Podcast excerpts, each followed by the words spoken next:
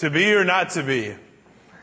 We've been talking over the last several weeks about finding our joy in God and making sure that we are most satisfied in Him, and when we are, He is most glorified in us. And uh, we want to be a people who are characterized by having joy in God. Um, rich. Well, we all know what it means when someone says, so and so is really rich. More than that, probably most of us in this room, at least one time or another, wished we had more. Um, cut to the chase, here's the conclusion of it all.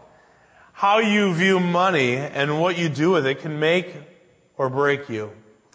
And according to the Bible, how you view money can very well determine whether or not you are happy. I don't know about you, but I think we've all struggled with that thought one time or another.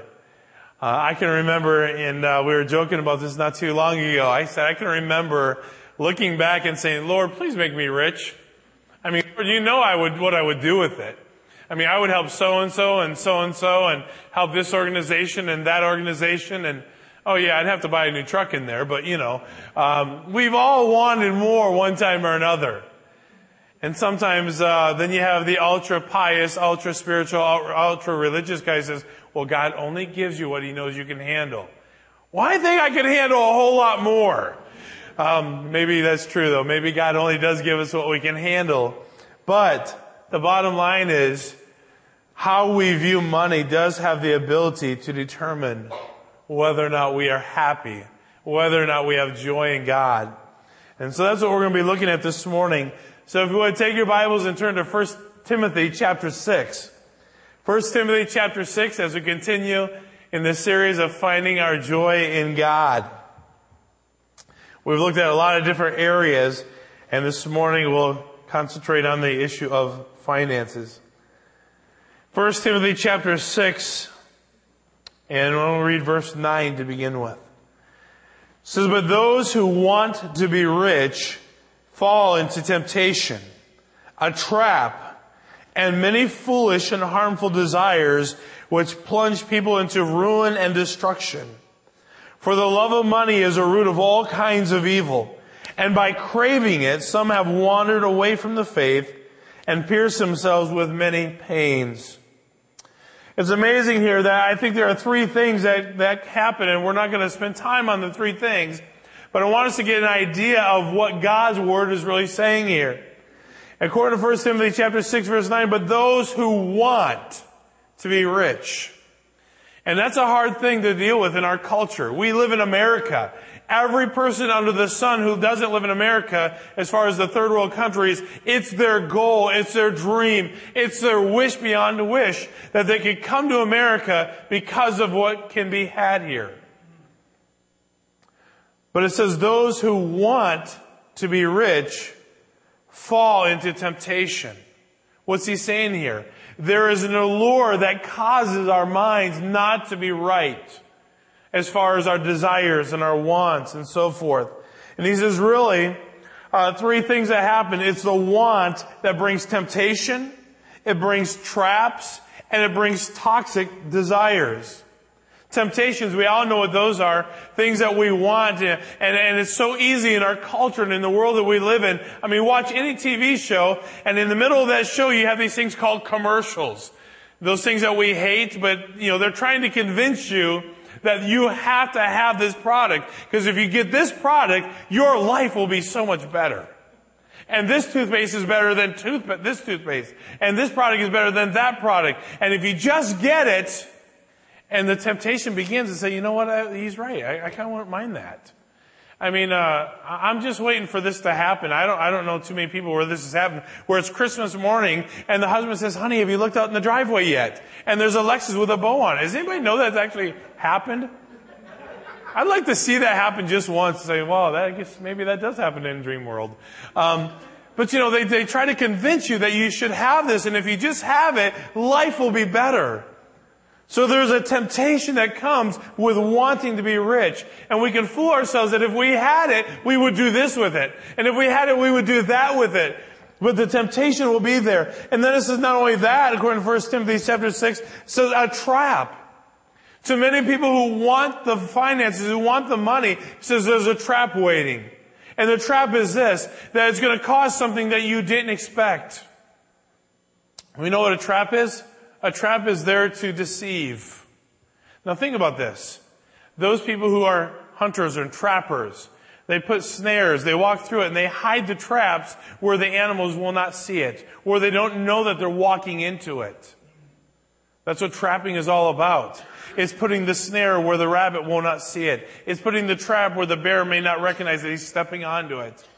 Traps are deceitful.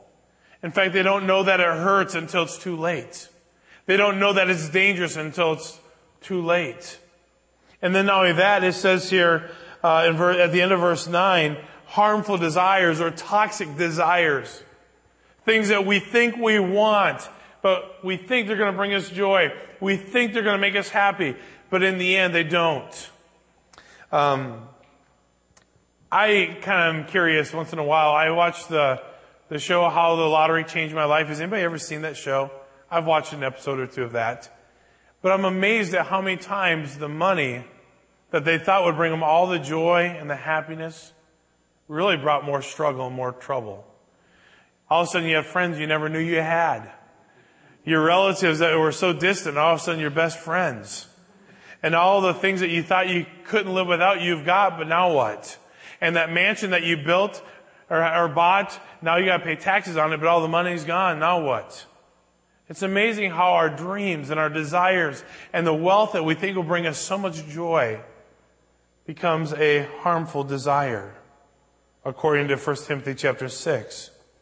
See, if we look at verse 9 and then compare that to verses 17 through 19, we see a, a contrast between two attitudes that could be had. So in 1 Timothy chapter 6 verse 9 it says, but those who want to be rich. And then in 1 Timothy chapter 6 verses 17 through 19, it says this, instruct those who are rich in the present age not to be arrogant or to set their hope on the uncertainty of wealth, but on God, who richly provides us with all things to enjoy. Instruct them to do what is good, to be rich in good works, to be generous, willing to share, storing up for themselves a good reserve for the age to come, so that they may take hold of life that is real. You see, in 1 Timothy chapter 6, 9, you have those who want to be rich, and in 1 Timothy 6, 17, you have those who are rich. And so, here's the idea here. The wealth in, in verses 17 through 19 is in good works. That's where the true wealth is. And this wealth brings a reserve of wealth in the age to come. In other words, it's not about this life. It's not about all the things that can be had in this life. It's not about acquiring material possessions. So the idea here is we have to decide whether we want the riches or whether the riches that we should want are the good works that we should plan on making a part of our life. So this wealth allows for life that is, as he says it in verse 19, real. This is the greatest attitude to possess. But in the middle of it, we find something interesting in verse 10. For the love of money is a root of all kinds of evil. It doesn't say that money itself is. There are a lot of people who have wealth in this world that have done very wonderful things with it. Uh, I, I, look back in, um, we had a family in our church in Pennsylvania, and uh, they were one of the most giving people I've ever met in my life. They would give constantly to the needs of the ministry and, and for the visionary things, and God had blessed them. It's almost like the more they give, the more God gave back. And uh, I, I, think of uh, uh, in our church in Elkhart, Indiana, there was a gentleman there who was a born again believer who owned a steel erection company. And it was amazing. He made a, a commitment to our church when we went to build an addition. He said, listen, I will give, I think it's around $100,000. He said, I'll match it. For every, every dollar that comes in up to 100,000, I'll match it. And, uh, here's the amazing thing. He says, but I've got so many stocks. He goes, I don't even know what's going on with all these things. He said, I'll tell you what, when you, when 50,000 or 10,000 is given, I'll match it with $10,000 worth of stocks. But here's what happened.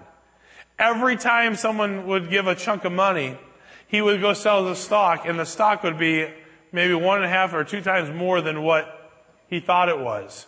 So someone would give 10,000, he didn't give like 15 or 20,000. Someone would give 7,000, he'd give 15 to 17,000. Back and forth, and everyone is all said and done, he goes, I don't care, it's just money. It's just amazing how God does bless certain people that way because they know what they're going to do with it. So it's not having the money that is wrong. It's the love of money. Look at verse 10 here. It says, for the love of money is a root, is a root, a source of all kinds of evil. And by craving it, there's the word again, craving it, some have wandered away from the faith and pierced themselves with many pains. And here's the idea. I want them, I, it's almost like in the scriptures you see an example of Demas. Demas hath forsaken me, having what? Love the present world. These things are more important to me than my walk in relationship with God.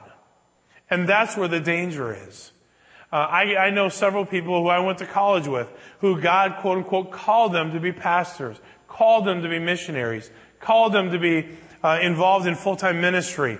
But when there was the finance difficulty with finances, what did they do? Quit. Because I'd rather have this than to struggle over here with that. The bottom line is when we crave those things, God's word says we open up a door that we don't want to go into. We open up a direction for our lives that is dangerous. And it says, many have wandered away from the faith and pierced themselves with many pains. And just a thought here. You can't be too happy with many pains. I don't know anybody who has pain and enjoys it. Maybe that's a new concept, but I haven't met it yet. And that's what it says here in verse 10. And by craving it, some have wandered away from the faith and have pierced themselves with many pains. Notice it wasn't somebody else piercing them. It wasn't saying, wow, I think I'll get you with this knife, this pitchfork. No, they did it to themselves by improper desires and have caused pain. So, notice what is the wrong attitude towards wealth and materialism. We see this back in verse 2. So let's go back to the beginning of the chapter, chapter 6, verse 2. And in the middle of the verse, it starts saying this It says, teach and encourage these things. If anyone teaches other doctrine and does not agree with the sound teaching of our Lord Jesus Christ, and with the teaching that promotes godliness, he is conceited, understanding nothing, but has a sick interest in disputes and arguments over words. And from these come envying, quarreling, slander, evil suspicion, and constant disagreement among people whose minds are depraved and deprived of the truth, who imagine that godliness is a way to material gain. Hmm. But then he goes on and says, but godliness with contentment is great gain. If the teaching is different than the Lord's teaching, there's a problem here. So he says here right off the bat, verse 2. If the teaching does not promote godliness, there's a problem. If it is false, and the one who teaches this is conceited, understanding nothing. From this person, it says, comes all these things. So the question is, are we finding our contentment and our eh, with godliness? So what it says here, here's, here's an interesting phrase here in the bottom of verse 5. It says, in constant disagreement among people whose minds are depraved, deprived of the truth, who imagine that godliness is a way to material gain. I think we live in a day and age where that's the case. We see that a lot of people make money off religion, so to speak. Um, just about a year ago, I heard one of the uh, contemporary artists. He said, "Well, really, my heart is in secular rock music, but I go this way because there's money in it." Hmm. Using religion or religious material things to find wealth happens all the time. There's quite an industry in religious things making money. I'm not saying there's anything wrong with the little fishies, but how many cars do you see stickers with a little cute little fishy on the back of it? Somebody made it, somebody sold it, somebody's buying it. There's money there. Or the necklaces, or the t-shirts, or the bracelets. Uh, Christian bookstores, they're all over the place. And uh, a lot of times Christian bookstores aren't even owned by Christian individual and Christian companies but it's a way to make money. Use religion or religious articles to make gain. And he says something about that. From these people come these kinds of things who have a desire, they crave wealth. But it's a wrong attitude. So from these come envy, quarreling, slander, evil suspicions, and constant disagreement among people whose minds are depraved and deprived of the truth, who imagine that godliness is a way to, to material gain. But then what he says here is this. Godliness with contentment is great gain. That's the right attitude towards wealth and materialism. I wonder if we could, or should say it this way. There is greater gain than material gain, and that's godliness with contentment. There is greater gain than material gain found in godliness with contentment. Let's look at back at 1 Timothy chapter 4 verse 8. It says, For the training of the body has a limited benefit, but godliness is what? Beneficial in every way. Since it, since it holds promise for the present life and also for the life to come. That's interesting. He says, but also godliness is profitable for what? The life to come. Which is exactly what he says at the end of verse uh, 19 of chapter 6. At the bottom of verse 19, he says, storing up for themselves a good reserve for the age to come. In other words, what we do in this life impacts the life to come as believers, right? So what are we saying here? It's not about everything that we can get in this life. It's really about what we are doing for the life to come. It's not about seeing how much we can get here. It's really about finding joy in, in our wealth being that of good works and really a life that is pleasing to God. So there's greater gain than material gain, and that's in godliness with contentment. Um, let's look at a couple passages here. Matthew chapter 6 is the first one I want to look at just for a moment. Matthew chapter 6.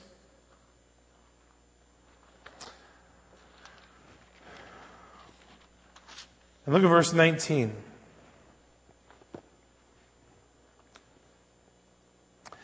It says, Don't collect for yourselves treasures on earth, where moth and rust destroy, where thieves break in and steal. But collect for yourselves treasures in heaven, where neither moth nor rust destroys, and where thieves don't break in and steal. For where your treasure is, there your heart will be also. There's the key to the passage right there. Where our heart is, there will our treasure be. Um, and let me just kind of use an illustration, and don't get me wrong, please don't misconstrue what I'm going to say. Why is it that some people can put $60,000 into a car? Or $60,000 into a hobby truck that's about seven foot off the ground, has eight foot wheels on it, and it's just a money pit that keep going and going. Why can some people do that? For where your treasure is, there will your heart be also. Can we flip that around? Where your heart is, there will your pocketbook follow? That's what it is. See, we, we put money and we invest into things that we really enjoy, things that we appreciate, things that we really, you know, like.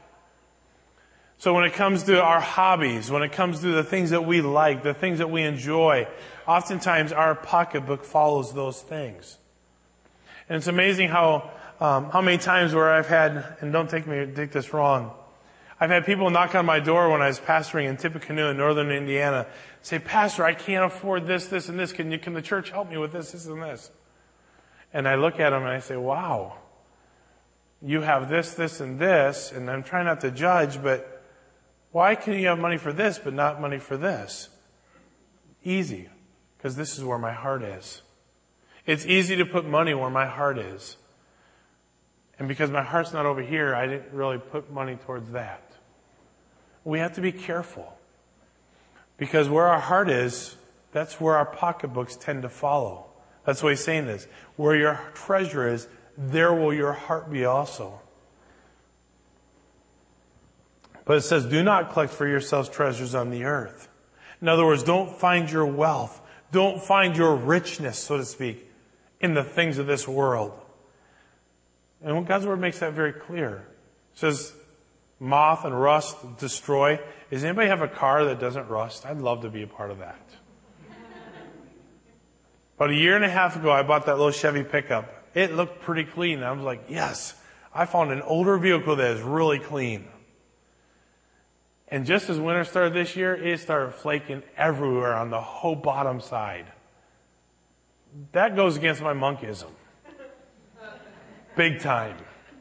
It's got flaws I can't fix. And flaws I'm not going to put money into. but you know, think about it. Everything goes towards degeneration. Nothing lasts forever. Your house won't last. Your cars won't last. Wouldn't it be incredible if they could like design a tire that will go like 200,000 miles? Yeah, BF Goodrich wouldn't like that, but you know, I, I think it'd be really cool. See, everything gets worse in time. So what he's saying here, you can invest in things that won't last, or you can invest in things that are eternal. And you know, there's only two things that I've found so far that are eternal. The souls of men and the Word of God. Those are the two things that will last eternity. The souls of men and the Word of God. So, relatively speaking, where should we be investing? The things that are not going to last, everything on this earth. And he says further in 1 John 2, for all that is in this world, the lust of the flesh, lust of the eyes, and the pride of life, all the things that are encompassed in the world that we live in. It says not as, that is not of the Father, but is of the world. And verse 19 says that all, we know that all the things in this world are going to pass away. It's not going to last. So we need to be careful. So not only do we not collect for ourselves treasures on this earth, but he says collect for yourselves treasures in heaven where the things of this earth cannot destroy. And really, our, where we put our heart will determine what our treasures are. But he goes on, Luke chapter 12. Turn over to Luke chapter 12.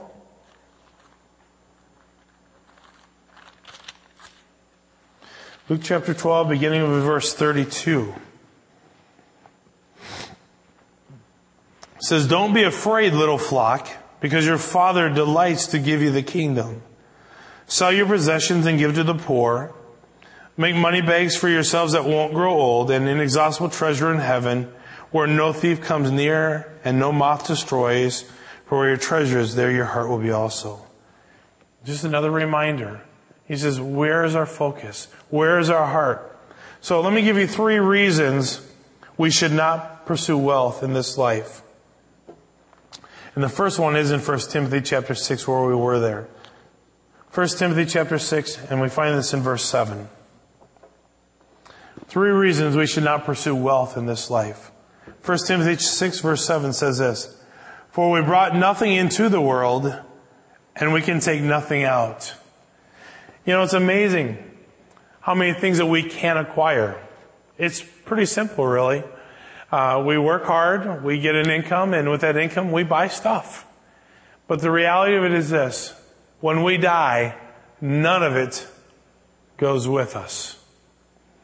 Um, Johnny Hunt was preaching a message, and somebody asked him this question Do you realize how much he left? Speaking of a multi billionaire who died, he said, Do you realize how much he left? The person asking the question was talking about the amount of money he left. Johnny Hunt responded, he left it all.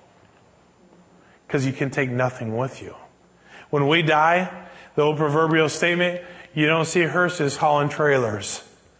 Nobody will take anything with them when they die. And Psalm 49, and we're going to jump around just a little bit. Psalm 49 gives us another principle to, to understand. 49 verse 16 and 17 says, Do not be afraid when a man gets rich, when the wealth of his house increases. For when he dies, he will take what? Nothing. Nothing at all. His wealth will not follow him down. The bottom line is, first reason we should not pursue wealth in this life is that we'll take nothing with us. I think there's other places that we can invest that are eternal in focus. Number two, we are exhorted to be content with what we have. In fact, in 1 Timothy chapter 6, in verse 8, it says, But if we have food and clothing, we will be content with these. We're to be content with food and clothing. I don't know what you, but that is stinking hard. I want stuff. I want a lot of stuff. I want a nice truck. But as I said the other day, I will take a rusted out piece of junk over a nice Cadillac just because it's a truck. Um, we want stuff. And this world has programmed us to want more stuff. But he says, with food and clothing, I wonder if that's all I could have, if that's all I had, and if that's all you had, would you be satisfied? Would you be satisfied if you didn't have a nicer house? Would you be satisfied if you didn't have a nice car and you had to ride a bus everywhere? That would drive me insane. But you know, that's because of how we're programmed in the world that we live. We're, we're programmed to just work a job, develop an income, find some security, and then you get a, a, dependable vehicle and a decent house to live in that will have room enough for your family, and you, and the list goes on, and you, you start building towards retirement. No, God's word says let all things be done decently in order. We, we become good stewards. But I wonder if all we had is just the bare bones necessities. Would it be enough for us to be satisfied? I was reading, um, my daughter's doing a report on Germany for one of her projects at school. And uh, we were trying to find out what Germany would have been like back several years. And uh, but one of the interesting things that came out in this study, as I was helping her find some facts and so forth, is that there are several places or in other countries where it is still in a dream. It's still a dream to acquire but it's not as so much a reality. In other words, the average person who buys a house in Germany buys it in the mid 50s for the first time. First time homeowner is in the mid 50s. Isn't that amazing? Not in America. First time homeowner is 25 or less. It's because we're programmed to get, get, get, get. They are too. It just takes longer to get it. But I wonder if we just took away everything, if we never bought a house in our lifetime, if we never bought that new car off the lot, if we never got to where we could go on this trip or do that activity, could we still be satisfied with what little bit we have? It goes against our thinking. It goes against what's programmed within us. Let's look at several verses. Ecclesiastes. Chapter 5. Verses 10 through 12. Verse 10 says this, the one who loves money is never satisfied with money. And whoever loves wealth is never satisfied with income. This too is futile. When good things increase, the one who consumes them multiply. What then is the profit to the owner except to gaze at them with his eyes? The sleep of the worker is sweet, whether he eats little or much, but the abundance of the rich permits him no sleep. Isn't that amazing? God's word says if this is your focus, you'll never have rest. And how many times have we heard stories of people who are workaholics and their kids never see them? They're never home because they're too busy getting and preparing and building. We need to be careful that these things don't consume us. Proverbs 23 and verse 4 says this Don't wear yourself out to get rich. Stop giving your attention to it. That's God's word. Don't wear yourself out to get rich in Proverbs chapter 30, verses 7 through 9 really gives us the correct approach to wealth. And I think this is probably the best approach that any of us could have as believers. Two things I ask of you. Don't deny them to me before I die. Keep falsehood and deceitful words far from me. But here's what he says. Give me neither poverty nor wealth. Feed me with the food that I need. Let's stop right there just for a minute. He says, don't make me rich, but don't make me poor. He says, God, give me what I need. See, there's a huge drastic difference in most of our lives between what we want versus what we need. I'm guilty. I don't know about you, but every time we sit down at a meal, there's an amount that you want and there's an amount that you need. We're guilty.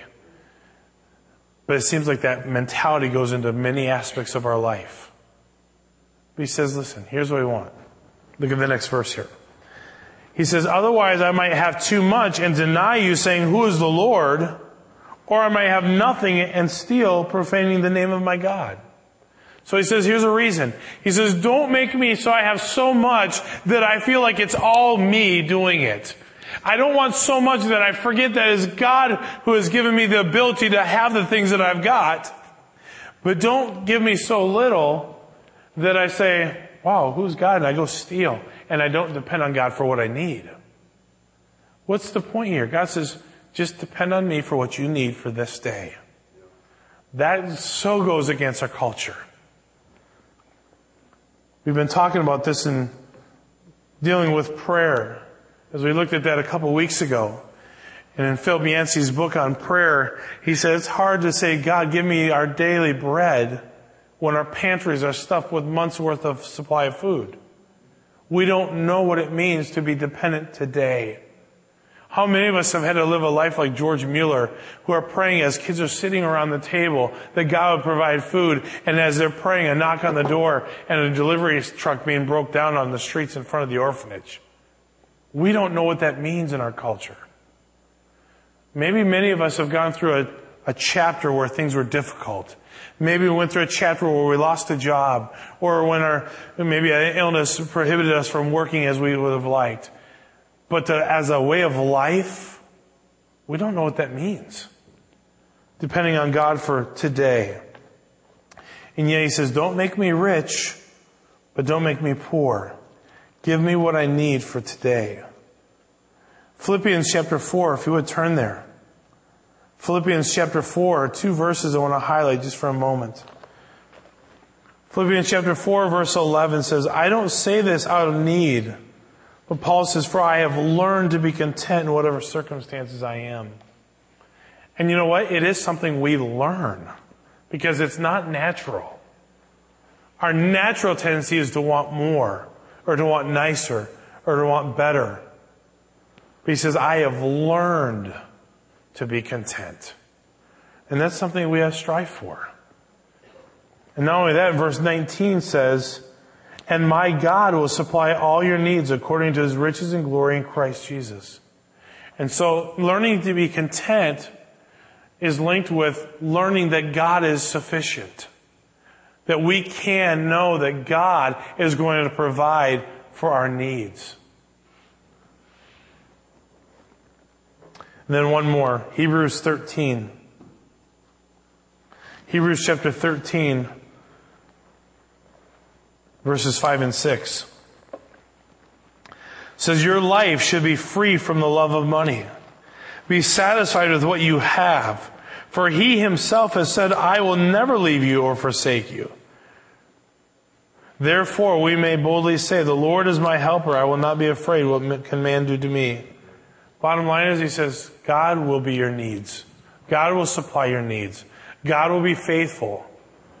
And you put that all together, he says, first of all, we can't take our wealth with us. Number two, we are exhorted to be content. And then number three reason we should not pursue wealth in this life.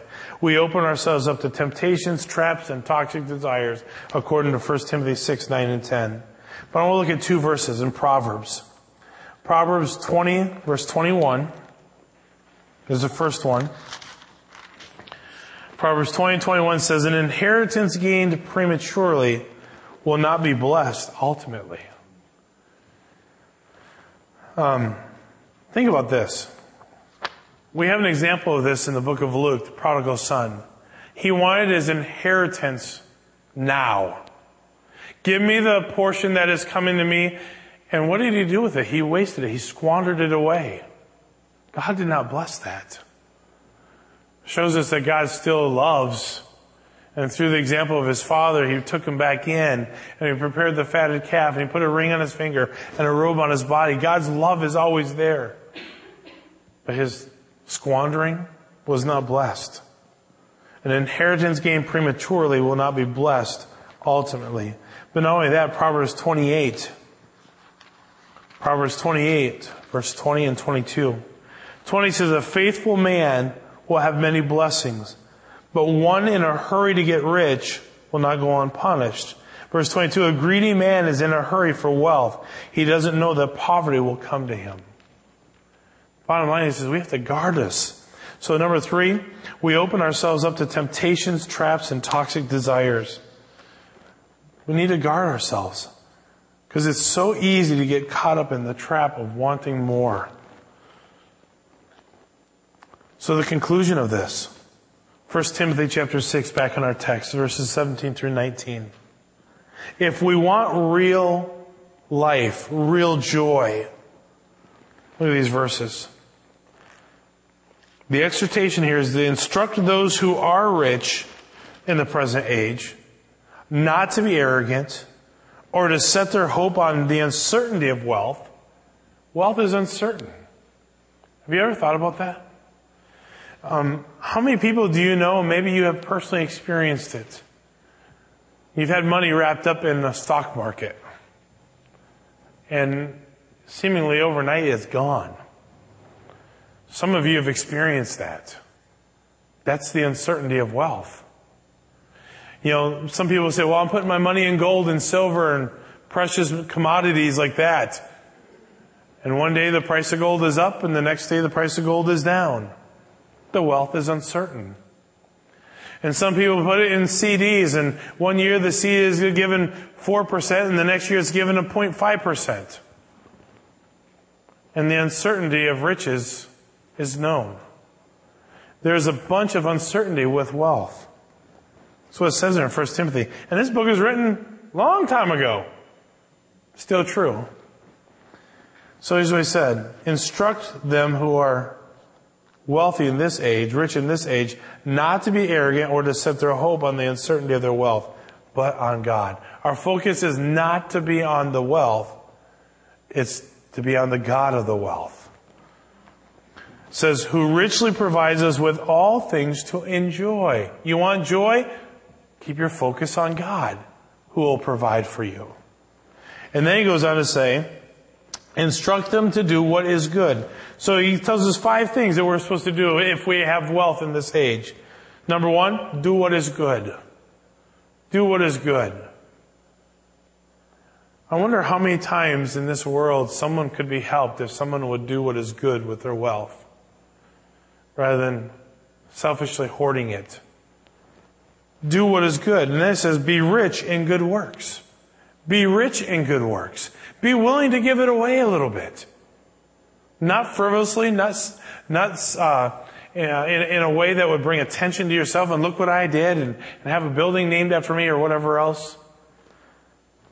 But to be willing to be rich in good works. Number three, be generous, it says there in verse 18. So do what is good, be rich in good works, to be generous, willing to share, number four, and number five, be storing up in a good reserve for the age to come. It says, so that they may take hold of life that is what? Real.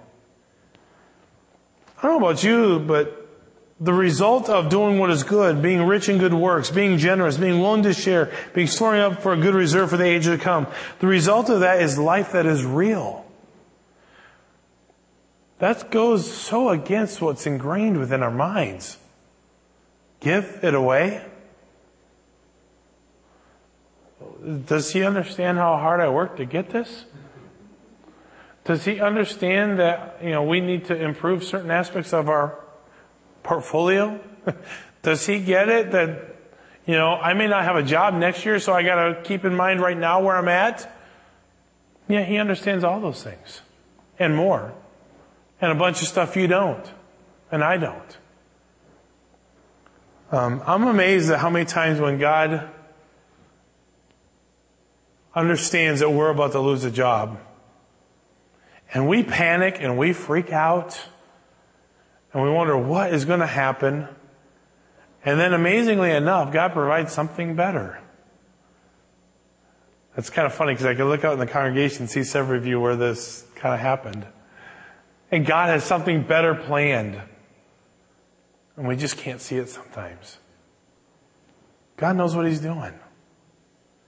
No statement, God didn't wake up, scratch his head, and say, Wow, I didn't realize that was happening to you today. God knows. He knows. And the question is, and what He also knows is, He knows where our focus is. And I don't know about you, but that's hard for me.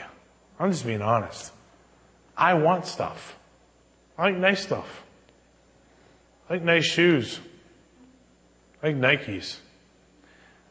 I, I, I harass my son because he likes, likes nice Nikes. And the other day he was, uh, he was gone and I needed to run out to the truck and his were sitting there. So I slipped my size 11 and a half into his 14s and I just ran out to the car to grab something. And I looked over at my wife when I came in and said, those quite possibly might be the most comfortable pair of shoes I've ever put on in my life. and all of a sudden I felt myself thinking, man, why does he get a pair of those and I don't? That is wrong. We get around ourselves and there's certain things we just want because they're nicer. And then I feel bad because my, my kids, my kids harass me nonstop about this. I'll be in Walmart. I'll pick something up and I'll think about it and I'll put it back down and then I'll pick it back up and then I'll put it back down and then I'll pick it up and then I'll decide ultimately that I really do want it. And I'll carry it throughout the store as I'm with my wife or whatever and it's in the cart and then I'll decide, mm, no, I better not. So, and I'm not one of those guys that can just take it out and put it on a shelf away from where it came from. So I gotta walk back to the other side of the store because of my monkism and put it where I got it from.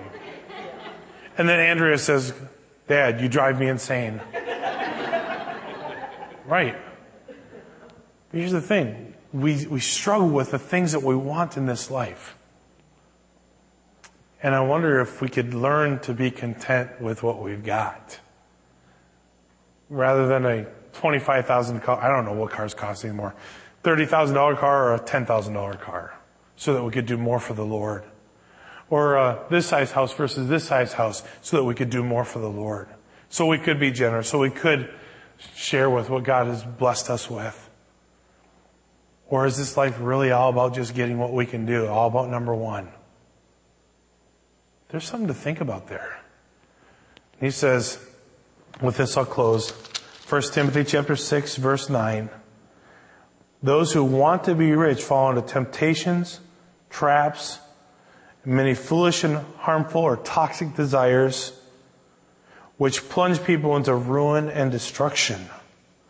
In verse 10, for the love of money is a root of all kinds of evil, and by craving it, some have wandered away from the faith and pierced themselves with many pains. All I know is this self-afflicted pain is not going to bring joy. We have the mindset if we can just do this or go here or have that, it's going to make us happier. He says, no. It's self-inflicted pain. And we may not see it, but in the end, that's what we'll experience according to Proverbs 20 and 28. The hastiness that gets rich, to get rich will bring destruction and ultimately dissatisfaction. Where's our focus? If we want joy, if we want life, real life, according to 1 Timothy 6:19, do what is good. Be rich in good works. Be generous. Be willing to share. Be storing up a good reserve for the age to come. Why? Because Matthew says, don't collect for things on this earth, but collect for the things in the earth or the world to come. And it's all about where our focus is. I know it's a struggle. it's going to be even a worse struggle for our kids in the next generation. Time goes on, it doesn't get better, it gets worse. And we have to guard ourselves to make sure our focus is where God would have for it to be. And that goes against everything in our culture. But I think we should be more pleased with pleasing God than pleasing ourselves. That's where the blessing will be. Let's pray.